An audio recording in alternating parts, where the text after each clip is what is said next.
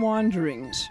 This is Sandy Washington with Syl Stenman, and we have a special guest today, Nikki Wiberg, who is Assistant Director of Nursing in Timbers. Well, we're going to find out where Timbers is, uh, what you do there. But Nikki, we're going to start with you. Let's say around around age eight. What were you doing at age eight? Um, well, my dad. Good morning, everyone.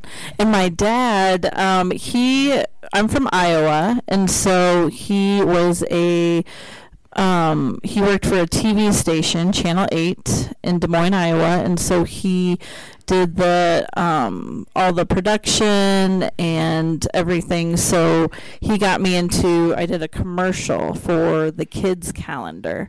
So when I was eight years old, I was on a commercial and talking about what activities were up for the for the month. So pretty exciting, exciting stuff when you're eight. you, you you didn't follow that career, No, no, no, no. but you did live in Iowa for a long time. Yeah. And um, tell us about life in Iowa and your family and. Um, let's see. I have my mom and dad who are still alive. They still live in Iowa. And we lived in the city, not on a farm. My mom was raised on a farm uh, in northern Iowa. And uh, I have an older brother uh, named Tyler and a younger sister named Ashley. So I am the middle child and um, my older brother he was born mentally and physically disabled so i'm kind of like the kind of like the oldest child middle older child so um, but he still lives with my parents as well so the three of them are back in iowa my little sister she has a family and they are currently her husband is a pharmacist in the army, so they are right now posted in uh, El Paso, Texas. Now, you talked about um, living with your brother and how this has affected you and influenced you, and I loved hearing about this. And How old is your brother? Um, well, he actually has a birthday this month, so he turns 46 on the 14th. Um, but yeah, I said that growing up, I mean, my brother kind of influenced how how I am today. Um, very much so. Uh, growing up, I you know, saw people in a different light because I saw a lot of people when we would go out places with my family, they would be pointing and talking and making fun of my brother. Um, so that was kind of a hard thing, I think, seeing your older sibling or anyone in your family really, um, people making comments and staring and, um, you know, so that kind of skewed my thoughts of people, I think, a little bit. Um, but also, um, as a family, um, all of my family on my parents' both my mom and dad's side, they're all um, in Iowa, and so all my cousins and my sister and I, we would take the day off from school for Special Olympics Day. We would help out, you know, so that's kind of a big part of um, my life and advocating for people that can't necessarily speak for themselves is just because we had so much fun with those kids at you know special olympics i would volunteer for other special olympic things and stuff just because it's you know it's very fulfilling and they're great people to be around they're very happy and uplifting and you saw that happy side of the Mhm. life that he can have. Mhm. I, I think it's great how you say that he's he can be enjoy life to his capacity, Mhm. and you enjoy that with him, seeing that he can be happy, and he is. But you didn't always see the good in people because of the way they treated him. Right. Yeah, definitely. Especially, I mean, he was mainstreamed, so we were at the same elementary school, so kids would pick on him. Um, you know, I saw a lot of hurtful, mean things, and you know, I suppose that hasn't changed much today um, in today's society with people that are different in any way. Um, so yeah, I've seen the good and the bad, but it's definitely um, spilled over into my career what and what you I still do now. Yeah. Sandy, you were talking about something that's posted on your refrigerator. A really good saying. I, I kind of putting you on the spot, but it was so good at this point. Hmm. Which one? I have lots of Well, about things that you hear. Oh yes, I think it's from Maya Angelou. Something you don't you don't remember what people said to you, and you don't remember what they did to you, but you always remember how they made you feel. And those feelings stay with us, I think, always. They do. Yeah, for sure. Yeah, I think people underestimate like when you're a young child how much you retain. And you know that was very impactful for myself for my my cousins for my sister you know. So it kind of shaped us in how we want to treat people and feel people should be treated um, especially people that can't speak for themselves. Well, And- you said that you always advocate for people who don't have a voice. hmm Yeah, hundred percent. I think that's why um, I was when I was in Iowa. I was a pediatric nurse at a children's hospital for eight years. So I worked with general pediatrics as well as hematology and oncology. Uh, so when I came here, you know, that's the great thing about nursing. You can switch. You know, you there's so many different aspects, so you can kind of try different things out. So um, I started working as standalone memory care here. Uh, and again, that's people are, you know, they're like, oh, that's a huge jump. I'm like, is it? I mean, we can, you know, we kind of, we start to regress a little bit and go back to, you know, how we used to act. side. And we live in a different time, specifically people with any type of dementia or cognitive, um, Disability. you know yeah Yeah. yep exactly so um for sure people that don't have a voice i mean a lot of that is dementia people who have that and uh, people who have suffered strokes have you know are unable to speak or get things out the you know they can't express themselves the same way so same thing it's very similar again it's just you know trying to be the voice for those that don't have one or can't use it or you know it's important How, how did you choose Holly Creek? How did you? What was your path to coming to Holly Creek? Um, well, you know, I am I worked with Maddie Chapman and she is the assistant executive director, I believe is her title. And I could be wrong on that, so don't quote me on that. but You're on the air. I know, I know. Maddie is going to be like, you've got it wrong or something. But um, so she works with Michelle, the executive director, and so, but Maddie, um, Maddie and I worked together at an assisted living, and so she once she she went to Sommer and Glen first, and then now she's over here, and she just told me about how great. I mean being stuck in the corporate world is very different and so it's a lot different than a, a nonprofit and so it sounded like an amazing thing and finally something opened up as far as a position so because people they like it here you know they work here they stay here for years and years so it was just open waiting for the the right opening and the right time so here i am and we know that you have a husband. mm-hmm. Tell us about your family now. Your Um, my family, my husband's name is Klas, K L A S. So he's very, his family's very Swedish, Scandinavian. Uh, his siblings are Kaisa, Kjell, and Karin.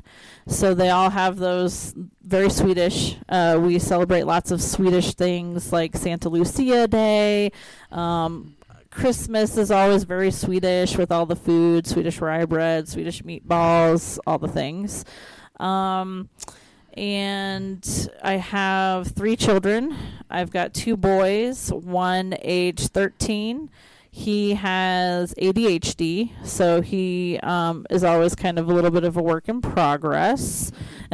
we have an 11 year old uh, son. Uh, he is our sports kiddo. He loves doing everything sports related. And then I've got my nine year old daughter. Uh, and she she actually for anybody that was up in Alpine for the Santa Lucia Day last December, my mother-in-law came and she was presenting, and my daughter also was there. She was eight at the time, but she came along to help out with the the little crown of. So she was Lucia that day. Yes, Oh, yes, yes, yes. okay. Yeah, so she enjoyed that a lot. Um, and uh, so my daughter, my nine-year-old, she was diagnosed with type one diabetes uh, a year ago in January. So she also is a work in progress. I suppose as we all are in general, but So there's a lot of things that you've had to do with her, and she has to learn. And I was glad to hear that the cost of insulin is now more reasonable. It's Oh, capped. Yeah, capped yeah, at- they have is that it capped, and the, the great thing. do- Is it $35? Yeah, yeah, I think 35 and that goes I mean it's across the board for people who have insurance and people who don't have insurance. So that's a that's a game changer for a lot of people Oh, it's wonderful. you know your Yeah. body just can't and especially I mean we're seeing more too of people who are coming to rehab or are in the hospital right now that have uncontrolled diabetes. Mhm. Um and for whatever reason that might be, you know, but there's insulin's a very important thing for those people. So is she doing okay? This is kind of a new diagnosis, but You know, it's a daily thing. It's a she has she has to wear two devices that are attached to her body um, all day for you know the rest of her life. So um, it's a challenge. Uh, But she goes swimming. Yep. She goes skiing. Yep, she's a skier. She's, you know, she enjoys that. She, it hasn't stopped her from doing things. Uh, we've definitely made lots of modifications, and I mean, I have Sure. candy right now here in front of me because uh, someone gave this to me um, because she can keep these Smarties in her pockets, and um, it helps when her blood sugar goes low. And so, you know, she needs to have a quick pick me up to get her blood sugar up. And so, someone gave us a really good tip. And so, she's pretty excited that she's, I'm going to bring home this bag, this bag of candy for her to stick in her pockets when she needs it. So, we're trying to help her to be more independent with it. Um, and regulate it on her own, but obviously, being nine years old, we still need to help out. So, Oh, of Sure. course. yeah, yeah, yeah. Now tell us what what do you do in Timbers? First of all, where is Timbers located? We have several new people that come in and don't often get to see the Suites area of the of Holly Creek. So where are you located? What do you do? Um, so I'm the assistant director of nursing. So I work with Rachel Huntsman. She's the director of nursing. And so I do kind of a lot of things. I do discharge planning. Um, I set up appointments. I uh, help make sure I work with Crystal, who sets up appointments uh, or transportation. So I work closely with her.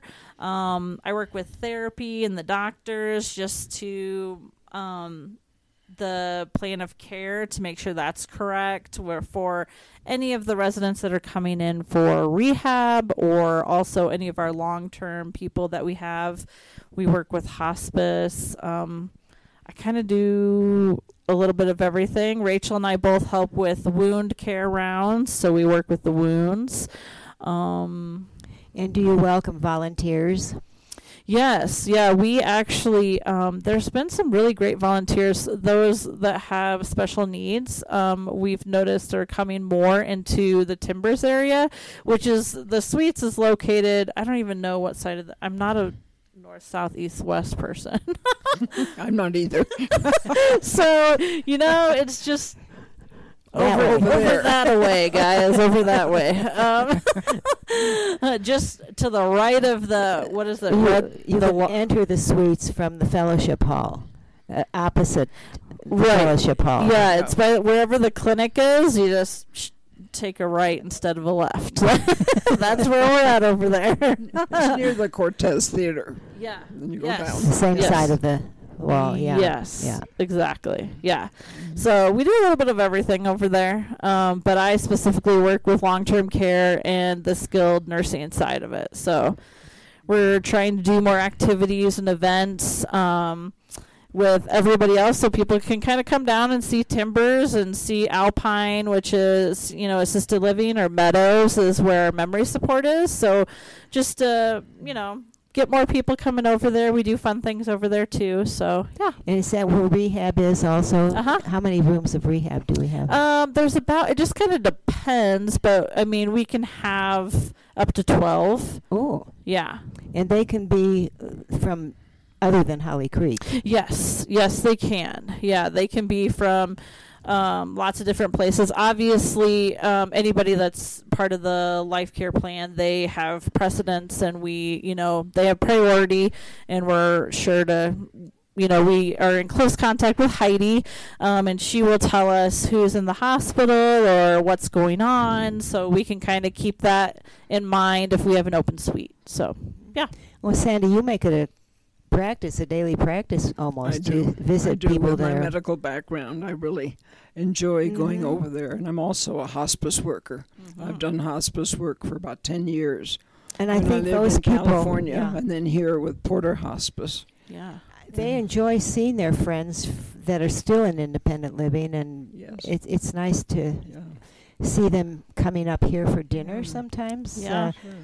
You have a caretaker or caregiver bring them up, right? If if we want to have a companion for dinner and centennials or Yeah, they can bring them and just drop them off and come back and get them like no problem. I mean, it's it's nice for them because, you know, I don't I wouldn't say that anybody chose to be in that situation or to be in long-term care or to mm-hmm. need those those you know additional cares and things so it's nice when they can see familiar faces old friends and you know just that one-on-one just um interaction not to feel forgotten.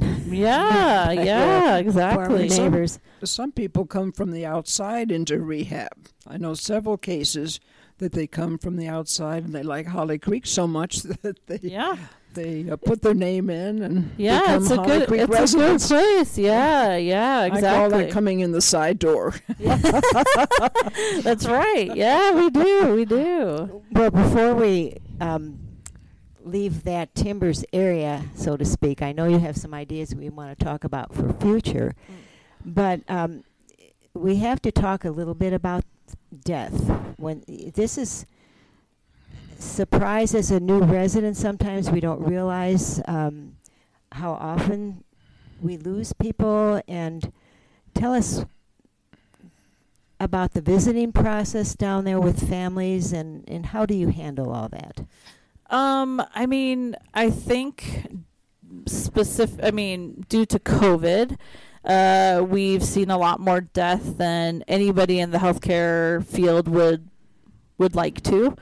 Um, so unfortunately, we know a lot about the the dying process as well as the grieving process, and you know it's really great. Um, I know. Uh, Chaplain Jim is gone right now, but we have Chaplain Karen who comes around to the suites a lot.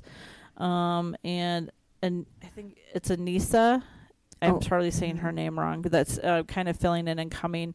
Um, she's been really great too. Uh, just to have that extra support because a lot of families, unfortunately, they're not available. You know, they have lives and families and jobs. They can't they can't be here on a regular basis. It's nice when we have volunteers that can come and sit, just hold a hand, play some music. You know, it's just about making sure they're as comfortable as possible.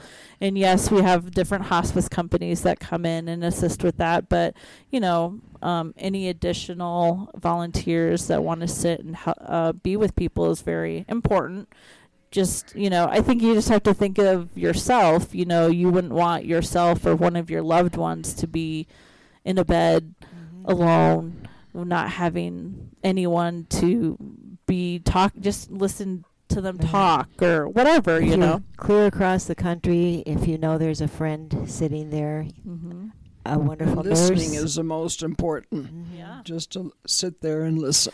Well, and for sure, I mean, in general, I think um, it's just good to know that hearing is the last thing that goes when That's people right. pass away. So um, they hear you talking, even when their heart has stopped, they are still able to hear you speak and they know you're there. So I've, been, I've mentioned that to families Yeah. many, many times. You know, there'll be families around the patient, yeah, and they'll start Yeah. talking, and I, I pull them Yeah, out to just the read- hall and say, read them a book. You know, just Yeah. talk about what's happening in the news. It doesn't really matter. You know, it's just the But the- comfort of having that personal connection. And with after they, they they shouldn't be discussing the patient and how they feel and Oh. et cetera in front, Right. in front of the Don't bring up that time that they got caught doing the thing back when they were a teenager. Don't bring those things up.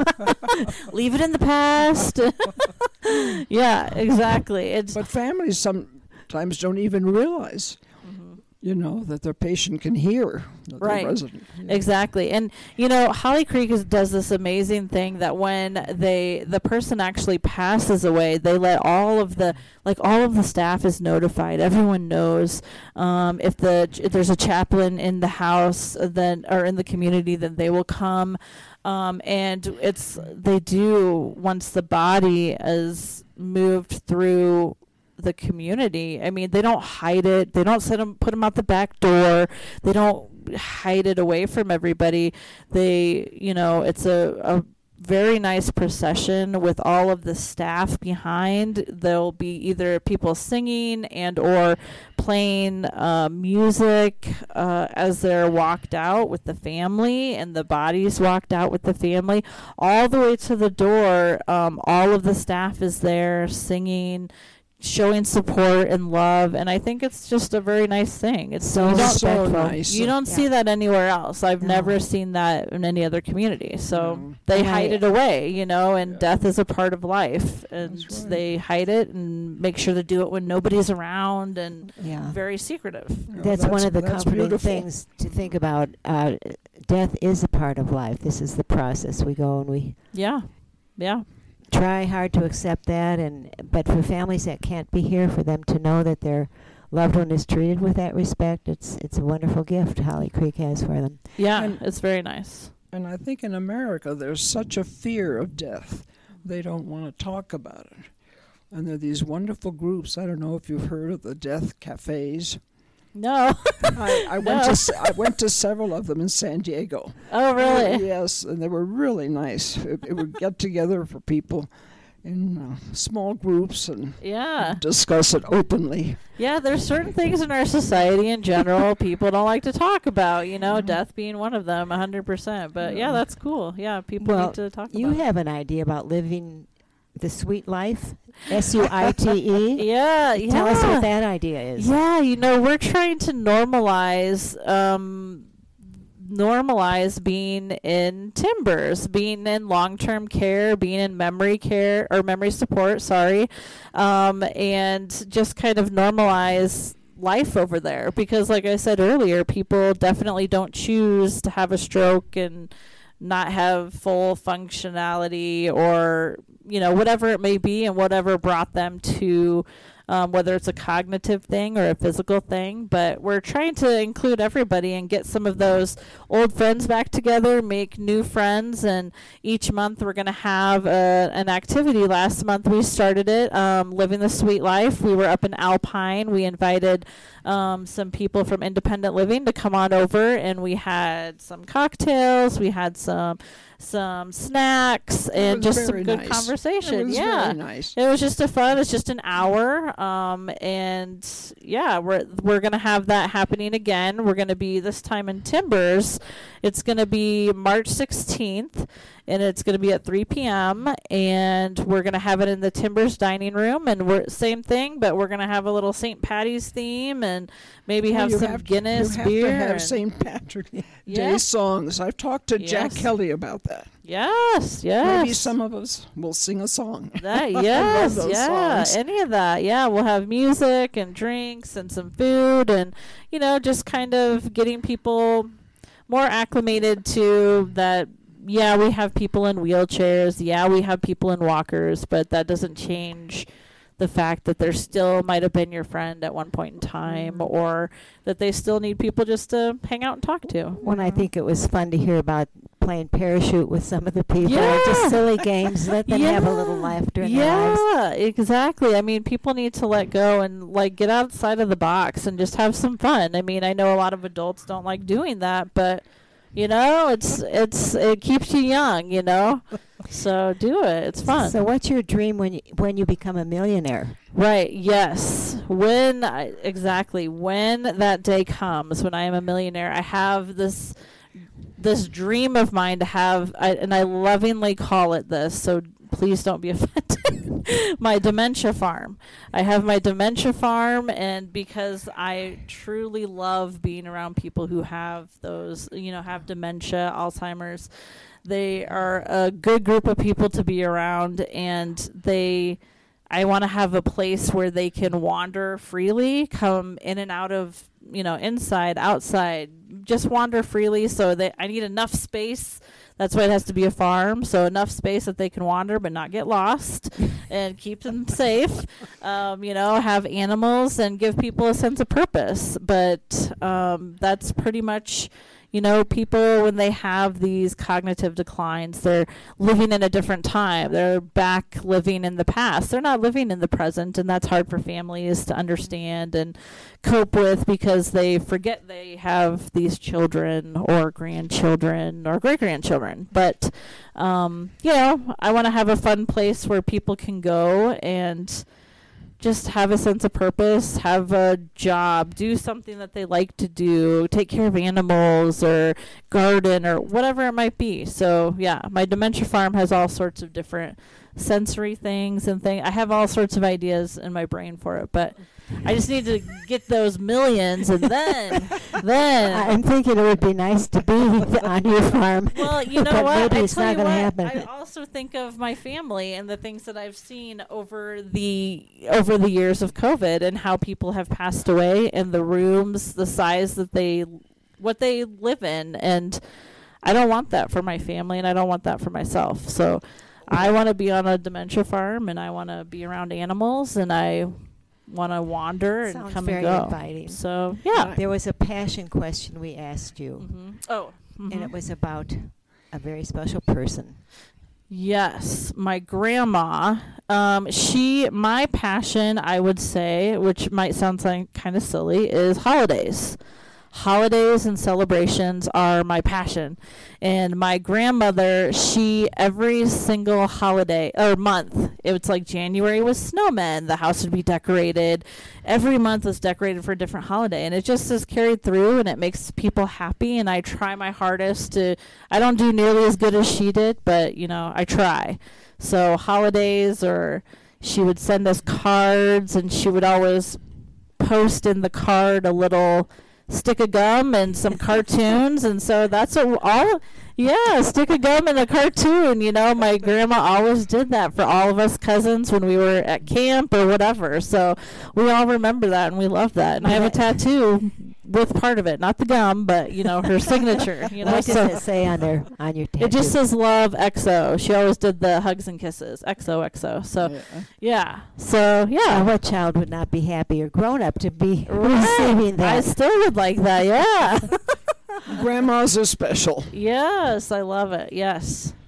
Well, we have. I know we have more to talk about, but uh, people, when you go down, uh, go over to Timbers, you will see Nikki there. Some doing fabulous work there, and I we didn't even get into your vision of what it could be like in 50 years, more technology, You the virtual vision. Yeah. uh, what you plan, not having everything look so hospital-like.